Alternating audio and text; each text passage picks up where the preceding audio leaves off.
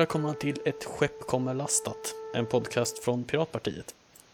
Eh, mitt namn är Mattias Rubensson, jag är partisekreterare eh, och med mig idag har jag två andra gäster. Eh, Henrik Passmark som är vice partiledare och Mattias Bjerneman, även känd som MAB, eller kanske mer känd som MAB, som arbetar i EU-parlamentet. Det stämmer. Idag ska vi prata om TEREG, eller TCO, eller förordningen om att förhindra spridningen av terrorisminnehåll online. Jag tror vi kommer referera till det mest som TEREG, ibland kanske TCO. Jag säger eh, TCO. Ja, de som jobbar med det säger TCO och vi andra säger TEREG. Eh, smidigt och bra. Icke att förväxla med fackförbundet. Ja, just det. Viktigt att hålla isär. Så till att börja med då, kan du kanske berätta för oss vad TEREG TCO är för någonting, MAB? Ja, eh, det kan jag försöka göra. Det här är alltså ett lagförslag som kommissionen lade för ungefär två år sedan för att förhindra spridning av terrormaterial på nätet. Det handlar alltså om att få eh, sidor att plocka ner terrorpropaganda, eh, instruktionsvideor och uppmaningar till att begå terrorbrott. Allt det som räknas som eh, faller under definition av terrorism i eh, EUs direktiv om terrorism ska plockas bort från nätet i tanken. Och man ska få eh, webbsidor att göra det snabbt. De får en timme på sig normalt. Eh, och det här har då stötts och blötts. Så det som till slut beslutades om eh, genom en kompromiss mellan Europaparlamentet och ministerrådet ser inte exakt likadant ut som kommissionens ursprungliga förslag. Eh, och jag, det jag antar att vi ska prata om idag är då det färdiga paketet och inte det som ursprungligen lades fram för två år sedan. Vi kanske kan nämna vad, vad är den största förändringen som har skett ifall någon läste in sig på Terreg för ett år sedan och undrar vad som hänt? om, om någon läste in sig på Terreg för ett år sedan? Ja, eh, de stora skillnaderna är väl egentligen att eh, det, det, gick i två vågor. Först så kom eh, kommissionens förslag och sen så satt sig Europaparlamentet och försökte förbättra det. Och generellt sett när Europaparlamentet försöker Eh, förbättra förslag som hamnar i LIBE, utskottet för medborgerliga fri och rättigheter, så handlar det om att säkra de medborgerliga fri och rättigheterna, vilket kommissionen inte alltid är lika bra på. Och då kommer parlamentet fram till en text som är bättre, inte bra men bättre. Eh, men parallellt så jobbar ju då ministerrådet med samma lagförslag och de brukar generellt när det gäller den här typen av frågor komma fram till en text som är sämre än kommissionens ursprungliga förslag. Och sen så eh, ska de här tre institutionerna sätta sig ner och jämka samman det här till ett färdigt förslag. Och den kompromissen brukar på magiskt sätt hamna ganska nära kommissionens ursprungsförslag. I det här fallet så är dock sluttexten fortfarande bättre än kommissionens ursprungsförslag. Återigen, den är inte bra, men den är bättre. Och den stora skillnaden är väl egentligen att kravet på uppladdningsfilter är borta? Kravet på uppladdningsfilter är borta, men eh, det är fortfarande möjligt för företaget att använda uppladdningsfilter. Men det finns inget explicit krav.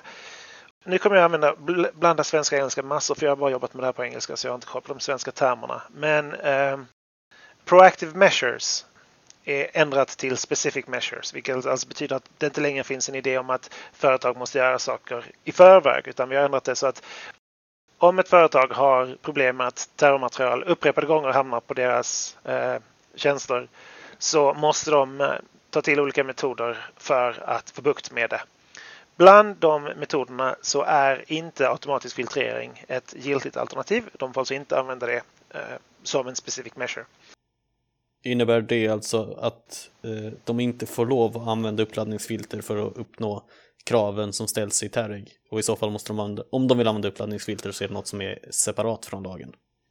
De får använda uppladdningsfilter om de vill, men de kan inte göra det som ett sätt att visa att de följer det här, eh, den här lagen. Mm, precis. Eh, men om de redan gjorde det så finns det inget som hindrar dem. Eller om de bestämmer sig att göra det innan de får terrormaterial. Det finns inget i den här lagen som explicit förbjuder uppladdningsfilter. Så om ett företag kan få för sig att använda uppladdningsfilter för att inte hamna i den situationen där de måste göra specific measures? Så är det fullt möjligt, ja. Det finns ingen vilja i EU att förbjuda uppladdningsfilter. Nej. Okej, okay, så det är väl eh, en, en generellt positiv förändring i alla fall, skulle jag väl säga. Ja, och vi har även minskat omfattningen eh, så att material som är som har tydligt syfte att vara journalistiskt, artistiskt eller forskningsmaterial hamnar, eh, anses inte vara, kan inte vara terrormaterial. Den slutgiltiga, slutgiltiga texten. Det är också en väldigt tur får väl jag säga, för det där kunde ha blivit väldigt mycket mindre bra. Framförallt så är det bra när man tittar på nästa bit och det är en av de dåliga bitarna. Det finns alltså en, en cross-border funktion i det här som gör att en myndighet i ett land kan skicka ett beslut om att ta ner material till en eh, webbsida eller annan internettjänst i vilket medlemsland som helst. Eh, så att en ungersk myndighet skulle kunna skicka till svenska webbsidor att de måste plocka bort terrormaterial. Och då är det deras tolkning av terroristdirektivet som, som gäller. Och sen så kan då sidan eller och sidan kan överklaga det här till svenska myndigheter som då får titta på det. Eh, och eh, någonting parlamentet fick igenom. Den som lagt upp materialet på sidan har också rätt att överklaga det här beslutet om att deras material ska plockas bort. Kommer den få ett meddelande om att det har hänt? Ja, det kommer den. Och sen så har Mm. den en liten tidsfrist på hur lång tid den har på sig att överklaga. Ja. Så att det finns någonting man kan göra i alla fall. Ja, helt klart. Men det kommer ju vara... Alltså, om man tittar på antalet fall som det här rör sig om så ska man ju veta att det här är ju bara de fall där en myndighet explicit ser till en tjänst att plocka bort material. I alla de fall där tjänsterna plockar bort- bort material helt på eget bevåg så har de inte alls samma skyldighet att, att eh, säga till Eh, den som laddar upp materialet. Men i det fall där, eh, där de inte plockar bort det själv och en myndighet sen hör av sig och säger till ni måste plocka bort det här materialet. Då får de en skyldighet att säga till uppladdaren att de plockat bort deras material i enlighet med det här, det här regelverket. Och uppladdaren kan sen då begära att få se beslutet om att deras material skulle plockas bort om de vill. Och de kan också därefter överklaga. Men den här mellanhanden då, eh, plattformen som materialet lagts upp på, eh, de har ju inget krav på att agera rättssäkert. Egentligen, de kan ju ta bort materialet på vilken grund de vill. Även, efter att de har fått en begäran från myndigheten, tänker jag. Nej, om de får en begäran så måste de verkställa den. Så om de plockar bort den efter begäran så är ju regelverket i kraft. Så då måste de ju följa regelverket. Mm, okej. Jag tänkte för att det finns ju någon form av eh, grund eller eh, kriterier för vad för material som får lov att tas bort på begäran av myndigheter. Mm, Ja, precis. Och eh, det är då kopplat till ett, ett tidigare direktiv som definierar vad terrorism är. Nu är det dock värt att åtanke att det här är alltså en förordning, eh, TCO, så den gäller exakt likadant i hela EU. Terroristdirektivet däremot, som definierar vad terrorism är, det är ett direktiv, så det implementeras i de olika medlemsländerna. Mhm. Och det, det skapar en viss möjlighet för olika medlemsländer att ha olika definitioner på vad terrorism är. Vilket till exempel innebär att vad en terrororganisation är kan skilja sig åt mellan olika länder. Och det betyder att vi kan eh, hamna i en situation där man uppmanar människor att aktivera sig i en organisation som inte är stämplad som terrororganisation i det egna landet. Men det är stämplat som en terrororganisation i, säg Spanien. Och då Mm. kan Spanien begära att det materialet tas bort. Och jag tror alla vi som jobbat med det här är fortfarande osäkra på hur, hur det skulle landa i domstolen. För när den svenska myndigheten då ska granska den här begäran så måste de granska om den gjorts på rätt sätt. Men den kan ju ha gjorts på rätt sätt i Spanien även om den inte skulle ha gjorts på rätt sätt om exakt samma begäran kommit från Sverige. Så det är möjligt att det här ska tolkas som att det som definieras som en terrororganisation i ett EU-land eh, kan plockas bort i andra länder även om det inte definieras som terrororganisation där. Vilket innebär att man då kan ha en race to the bottom där man alltid hittar vilket land som är gladast för att definiera saker som terrorism och använder det för att skicka begäran till andra länder. Det vore ju inte så jättebra om man säger så. Värst kommer det vara för Irland som får ta emot all begäran eftersom de flesta stora företagen finns där. Är det inte så, eh, jag är nyfiken på om det här är en ny princip, hela idén om att myndigheter ska kunna gå till plattformar och säga nej, vi tycker det här är olagligt eller eh, så, ta bort det. Det nya är eh, cross-border. Alltså generellt sett så kan inte en i den mesta lagstiftning som harmoniserar den inre marknaden, och det här är ett fall av detta, eh, så kan inte en svensk myndighet säga till ett tyst företag vad de måste göra i hela Europa. De kan bara säga till ett tyst företag vad de måste göra i Sverige. Däremot Mm. så kan tyska myndigheter säga till ett tyst företag vad de måste göra i hela Europa. Men, men det här då att eh, en myndighet i ett land kan säga till ett företag i ett annat land vad de måste göra i hela Europa, det är nytt för det här förslaget. Bara så att jag förstår vad du precis sa. Skulle svenska myndigheter kunna säga åt ett svenskt företag vad de måste göra i hela Europa? Ja. Ja, då förstår jag principen som den ser ut nu. Men jag tänker om vi, om vi går in mer specifikt då på, eh, på internet och publicering av information och liknande. Finns det något, någon tidigare praxis på det området där, där myndigheter som inte är en domstol kan klassa något som olagligt och säga att det ska tas bort?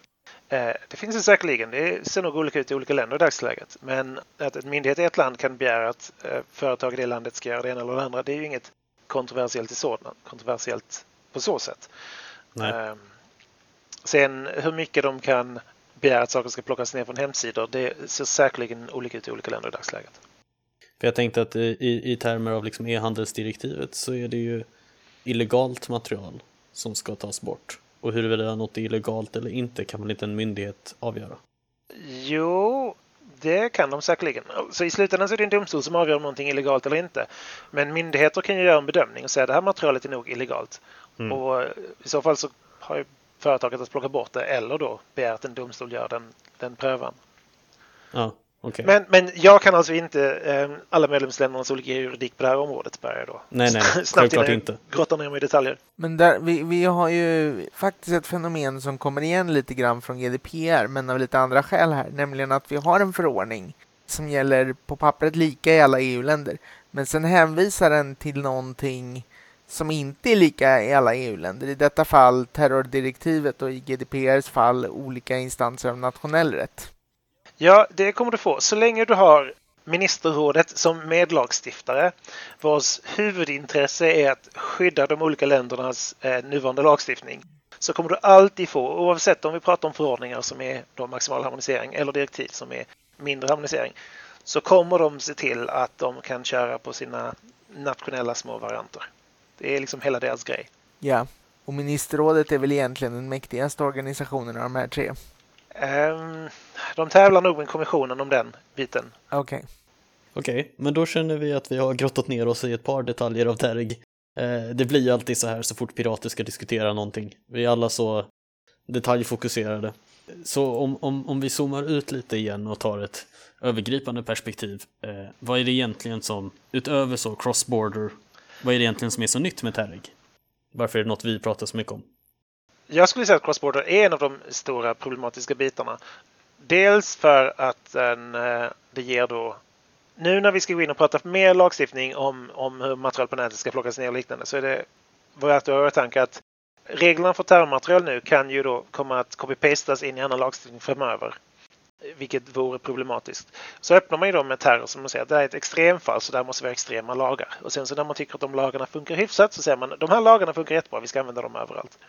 Och sen så är det ju att man ger myndighet, man har en ganska svag definition av vad en eh, competent authority, alltså en giltig myndighet är. Så det är ganska mycket upp till de egna länderna att avgöra vem det är som ska få plocka bort det här. Den enda, eh, eller besluta om att plocka bort material. Den enda safeguarden vi fick in, heter det, enda skyddet vi fick in, är att i utövandet av eh, den här förordningen så får inte de kompetenta myndigheterna ta direktiv från politiker om alltså vad de ska begära att få bortplockat. Okej, Så att i, i länder där Polismyndigheten står direkt under justitieministern, vilket är ett antal länder i Europa. Det här med ministerstyre är normen i många länder i Europa, bör man ha i åtanke. Det är bara i Sverige som vi tycker att det är något konstigt med ministerstyre. Så i många länder, vi kan ta Ungern som exempel, så kan alltså då justitieministern säga till polisen vad de ska göra. Men då har vi stoppat in att just när polisen då, som ofta är en kompetent myndighet, eller lär vara det, eh, ska använda sig av det här, den här förordningen så får de inte ta order från regeringen eller någon annan extern aktör. Eftersom vi inte vill se att den ungerska regeringen sitter och bestämmer vad som ska plockas bort på nätet i andra länder. och tror du att det skyddet kommer vara praktiskt effektivt? Nej. Nej. Det är bättre om det inte fanns där alls. Ja, Återigen, det här handlar alltså om att göra en dålig lagstiftning lite sämre. Det är ungefär vad parlamentet har lyckats Du, med. menar lite, du menar lite bättre hoppas jag? Lite bättre, förlåt. Ja, en, en dålig lagstiftning ska bli lite bättre. Och det ironiska är att i slutändan så kommer den inte uppfylla vad de som pushat för den vill se, nämligen att terrormaterial tas bort direkt. nej. För att det, det är helt orimligt att ställa kravet på att, eh, att alla plattformar ska sitta online dygnet runt och plocka bort saker i realtid. Vilket innebär att om man tittar på massakern i Christchurch så spreds den jättesnabbt över nätet. Och den här regeln om att de ska kunna skicka en order om att plocka bort den inom en timme skulle inte ha någon som helst relevans för den videon. Utan det var ju de stora plattformarna som själva identifierade och valde att plocka bort det så snabbt de bara kunde. Och att den låg uppe på små plattformar här och där som ingen någonsin besökte spelade inte så stor roll för att den, den virala spridningen försvinner om de stora aktörerna plockar bort det. Mm. Så det man vill uppnå kommer inte uppnås. Men det de lyckats är ju att visa att återigen så har europeiska beslutsfattare tagit ett tufft beslut för att stoppa terrorism. Och Woho! att den handlingen att ta beslutet är viktigare än vilken effekt det faktiskt får i lagstiftningen. Det är sånt som man brukar kalla för symbolhandling. Jajamän. Eh, vi är ju ändå svenskar så vi har ett särskilt intresse. Har du stött på några eh, särskilda svenska eh, liksom, intressenter som har engagerat sig i den här lagstiftningen? Nej, de svenska Europaparlamentarikerna har inte gjort det i någon större utsträckning vad jag har sett. Och eh, vi har ju en kommissionär nu som är, är, är svensk som är ansvarig för det här. Så hon Mm. har väl i teorin intresserat sig för den. Men hon ärvde ju det från sin företrädare så det är inte så att hon bidragit på något sätt utan hennes tjänstemän har drivit på exakt samma linje som innan hon kom, eh, fick sin post. Mm. Så att man ska, nog inte, man ska nog inte räkna med att hon hade någon betydelse för hur den här processen gick. Och, och svenska regeringen eh, har liksom inte engagerat sig någonting heller. Jo, alltså alla regeringar är ju är engagerade i all lagstiftning. De kan, det är liksom undvikligt. Sen om, Mm. om det är regeringen som gör jättemycket själv eller om det är tjänstemännen, det varierar. Men tittar man på vilka länder som tryckt på för mer makt till de olika länderna att plocka ner saker på nätet och vilka länder som varit mer försiktiga och velat ha mer safeguards så har Sverige tillhört den senare kategorin. Så de har inte varit en av de pådrivande för den här lagstiftningen. Utan det, det har framförallt Frankrike varit. Sverige är alltså inte sämst i klassen. fall. Sverige är inte sämst i klassen, tillhör den bättre halvan. Mm. Och jag är heller inte så förvånad att Frankrike har varit en av de mer pådrivande. Nej, det, men det, Frankrike hade ju dessutom en, en nationell lagstiftning som eh, såg liknande ut men som eh, sågades av deras eh, konstitutionsdomstol. Just det, Avia-lagen. Precis. Men den har tillräckligt stora skillnader för att man inte ska kunna säkerställa att även denna skulle sågas i en liknande domstolsprövning. Mm. Så vi får vänta ett år eller två på att EU-domstolen tar upp ett fall. Gissningsvis längre än så, men ja. Mm. Förhoppningsvis så är det någon som eh, försöker stoppa den och drar det dit. Så får vi se vad de säger. Spännande. Eh, om vi går till det som är aktuellt. För Terreg TCO så är det ju så att vi hade en omröstning igår eh, i ett utskott i EU-parlamentet, alltså LIBE-utskottet för medborgerliga rättigheter. Varför röstade utskottet efter trilogen? Det måste de göra. Triloger är förhandlingar med en liten grupp ledamöter. Så att först så tar parlamentet sin position och sen så säger de till det ansvariga utskottet gå nu och förhandla med rådet. Och sen så går det ansvariga utskottet och förhandlar med rådet eh, och då skickar de ju då eh, rapportören och skuggrapportörerna och oss tjänstemän som, som är med i bilden. Och sen så får vi ett resultat som vi förhandlat fram. Och därefter så måste man förankra det i utskottet. Så att det är utskottet som så att säga lägger fram det till plenum. Okej, Så att all, all, all resultat från triloger röstas om i utskottet och därefter skickade vi det till våra lawyer, lawyer linguists. Vad kan det heta på svenska? eh, språkvetarjurister som sitter och granskar texten för att se till så att våra politiska kompromisser blir förståelig laglig text. just det. Men den processen är alltså inte, det, det sker efter att utskottet har röstat. Det sker efter att utskottet har röstat. Mm. Och därefter så läggs den då fram till plenum. Okej. Ja, så eh, utskottet röstade alltså igår och de röstade ja till den kompromiss som förhandlats fram i trilogen. Eh, än så länge så vet vi inte hur de har röstat för protokollet har inte publicerats. Jo, jag har det. Du har det. Jag har det framför mig just nu. Spännande. Insider scoop. Ja, så att vad kan man säga, de flesta röstade för. De som röstade emot var gröna gruppen och vänstergruppen och sen så var det våra två non-inscri, alltså de grupplösa och sen så var det den högerextrema gruppen. Okej.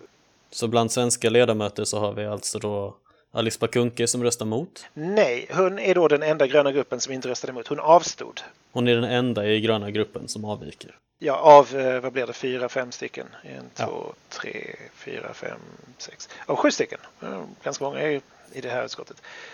Och eh, högerextrema gruppen bör också tilläggas. De flesta röstade alltså för. Det var bara en av dem som röstade emot. Okej. Vad heter den gruppen? Eh, ID. Och vad står, för, vad står det för? Jag skulle gissa på identitet och demokrati. All right. Det är inte de här eh, nationernas Europa eller vad de nu heter. De byter namn så ofta, men eh, identitet och demokrati är, är högerextrema gruppen under den här mandatperioden. Ja, okej. Jag tänker på våra andra två svenska EU-parlamentariker då, alltså Thomas Tobé och Even Incir tror jag är de två som är i Libe. Mm, låt mig kolla lite snabbt. Evin röstade för och Tobé röstade för. Ja, som förväntat då alltså. Det, de är alltså då från Moderaterna och Socialdemokraterna respektive. Och Alice avstod. Okej. Så hon följde inte den gröna gruppens linje om att eh, rösta nej till det här. Hon sticker ut även i andra frågor. Hon har ju röstat, eh, gröna gruppen röstade ju nej till eh, det här förslaget om ett undantag i, i privacyförordningen. Och där stack ju Alice ut och röstade ja till det också. Nu jobbar jag inte så mycket direkt med Alice, men min gissning är att hon vill ha någon kontakt till regeringen som berättar för henne när regeringen föredrar att hon inte röstar emot vad regeringen vill. Mm. Men, men det är en gissning. Jag jobbar inte direkt, så mycket direkt med Alice. Så det kan jag inte uttala mig med säkerhet. Men om man tittar på hur hon röstar så tenderar hon ju att avvika från gruppen när gruppen avviker från Sverige. Ja. Men eh, har vi inte en till miljöpartistisk ledamot? Jo, men han sitter inte i det här utskottet. Nej, nej, men jag tänker om han i allmänhet också följer den linjen om han avviker från Alice. Utmärkt fråga. Jag har aldrig sett honom vara inblandad i, i någon form av digital, eh, digitala lagar, så att jag har ingen aning. Det är sant, jag har inte heller stött på honom alls. Han heter Per förresten. Och faktum är att vi har två. Vi har Jakob Dalunde nu också som, eh, som har tillträtt. Men jag, han är ju så pass ny så jag har inte sett något mönster hos honom.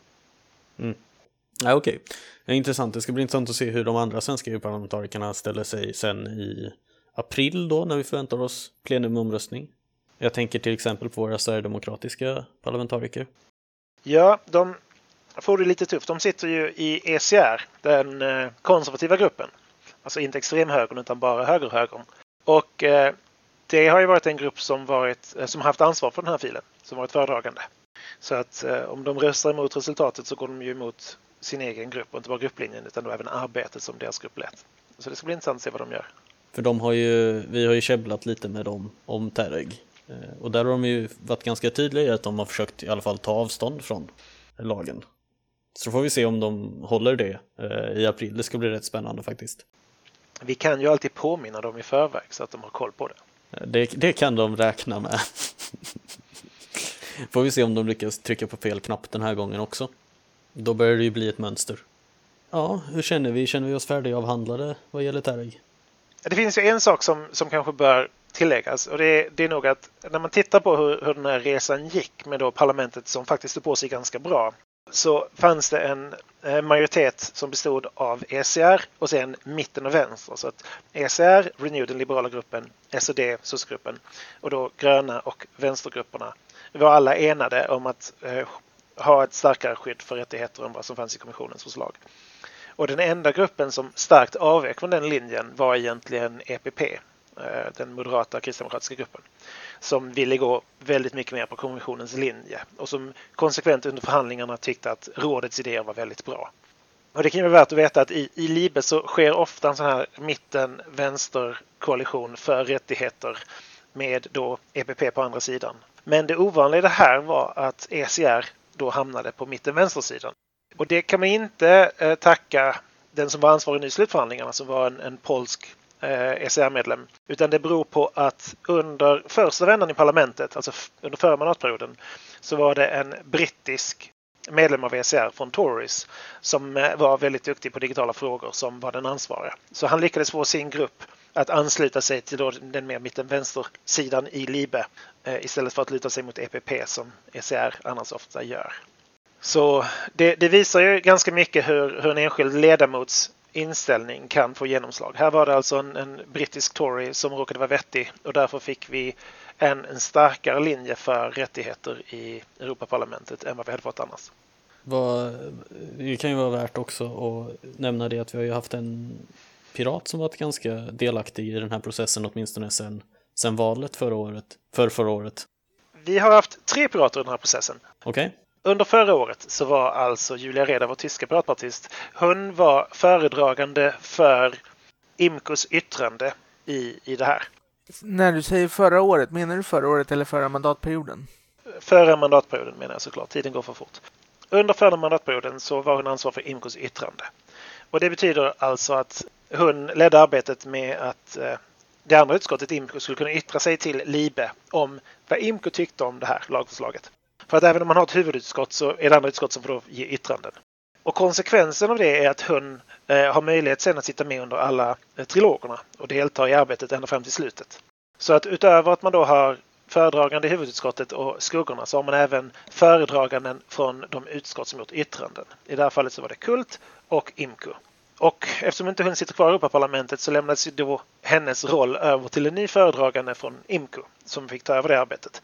Och där var det Marcel Kolaja, piratpartist från Tjeckien, som tog över det. Och det var även så jag kopplades in eftersom jag då i det här arbetet varit gröna gruppens IMCO-rådgivare. Och sen så i, i själva huvudskottet LIBE så har det då varit vår tyska piratpartist Patrik Breyer som varit ansvarig eh, sen eh, under den här mandatperioden. Så det är de två piraterna som varit under den här mandatperioden och under förra så var det alltså Julia Reda. Så vi har haft tre pirater inblandat i det här. Och det kan nog också vara en del till att parlamentet står på sig bättre än vad de kanske normalt gör. Och det bör också kopplas till det jag tänkte säga innan, nämligen att det funnits en, ett starkt stöd från civilsamhället. Alla de organisationer som jobbar för digitala rättigheter som har eh, folk på plats i Bryssel har tryckt på parlamentet för att vi ska stå upp för rättigheter i den här frågan. Och de har inte slått på stora trumman i media eftersom skydda rättigheter när det gäller terroristfrågor är inte alltid det, det bästa civilsamhället kan säga till media för att de får massa frågor om de tycker om terrorism. Och vilket det inte handlar om. Men de har definitivt haft inflytande på parlamentets ställningstagande genom många möten med parlamentariker, genom påtryckningar, genom eh, opinion pieces som de skickat och så vidare. Mm. Jag tänkte just eh, fråga dig det. Eh, du svarade ju lite Eh, hur stor skillnad det gjort att ha de här tre piraterna inblandade i just Terreg. Det har definitivt gjort skillnad. Eh, inte så mycket i åsikter jämfört med gröna gruppen i stort. Utan de flesta gröna grupperna brukar landa rätt i de här frågorna. Men hur mycket tid man satsar och eh, hur mycket kunskap man har på området. Min, min kollega i LIB-utskottet är jätteduktig på den här typen av frågor. Han är, han är definitivt en av de, de bästa som man kan ha jobbade med det. Men sen behöver man även ledamöter som kan på den politiska nivån eh, trycka på med rätt kunskap för att se till att resultatet blir bra. Eh, och där har vi haft extremt tur att ha pirater på plats. Mm. Pirater gör skillnad, med andra ord. Det vore ju konstigt om vi kom fram till något annat. Ja, ja det hade varit lite sus suspekt. Men eh, vi har ju faktiskt något att backa upp det med också. Det är inte bara tomma ord det känns ju spontant som att Patrik i väldigt stor utsträckning var liksom, ja men med sin juridiska bakgrund så kan det ju varit en väldigt tur att det var liksom en sån person som var inblandad också. Det, det är ju inte tur. Han sitter i Libe för att det här är hans hjärtefrågor. Ja. Så att det var ju väldigt mycket avsiktligt. Eh, däremot så fick han hade enormt inflytande eh, över processen. Och det berodde ju delvis på att den eh, polska ledamoten som tog över ansvaret när britterna försvann. Eh, han var ny och inte jätteinsatt. Så att hans styrning över parlamentets lilla grupp då var väl inte jättestark. Och när han då, när Patrik fanns där med sin kompetens så var den polska ledamoten heter också Patrik, eh, så det är lite knepigt. Men den polska Patrik var väldigt nöjd över att kunna luta sig mot tyska Patrik eh, i det här arbetet. Det är ju säkert tacksamt för oss får man ju gissa. Oh ja. Ja, och framförallt då att vi hade två pirater i rummet hela tiden gav ju också ett visst övertag. För att det betyder att vi kunde ha två röster som sa samma sak, vilket alltid känns mer övertygande om det bara är en person som säger någonting. Just det. Ja, det kan jag tänka mig att Julia Reda fick prova på när hon var ensam pirat. Ja, jag kommer faktiskt inte ihåg vem det var som var ansvarig i Libe på den tiden. Nej, jag tänkte mer generellt. Ja, ja. ja nej, det är bättre att ha fler pirater än färre. Mm. Också en bra tydlig slutsats. Precis. Ja, nej, men eh, det känns som vi har eh, knutit ihop den här säcken. Eh, Vi ska fortsätta följa Terreg såklart, vad som händer när förslaget läggs fram för parlamentet, vem som röstar hur och exakt vilka ändringsförslag som kommer in om det kommer in något eller sådär. Jajamän, Så tack för det här. Det har varit eh, trevligt att diskutera med er detsamma. och hej då. Hej då. Ha det bra. Hej!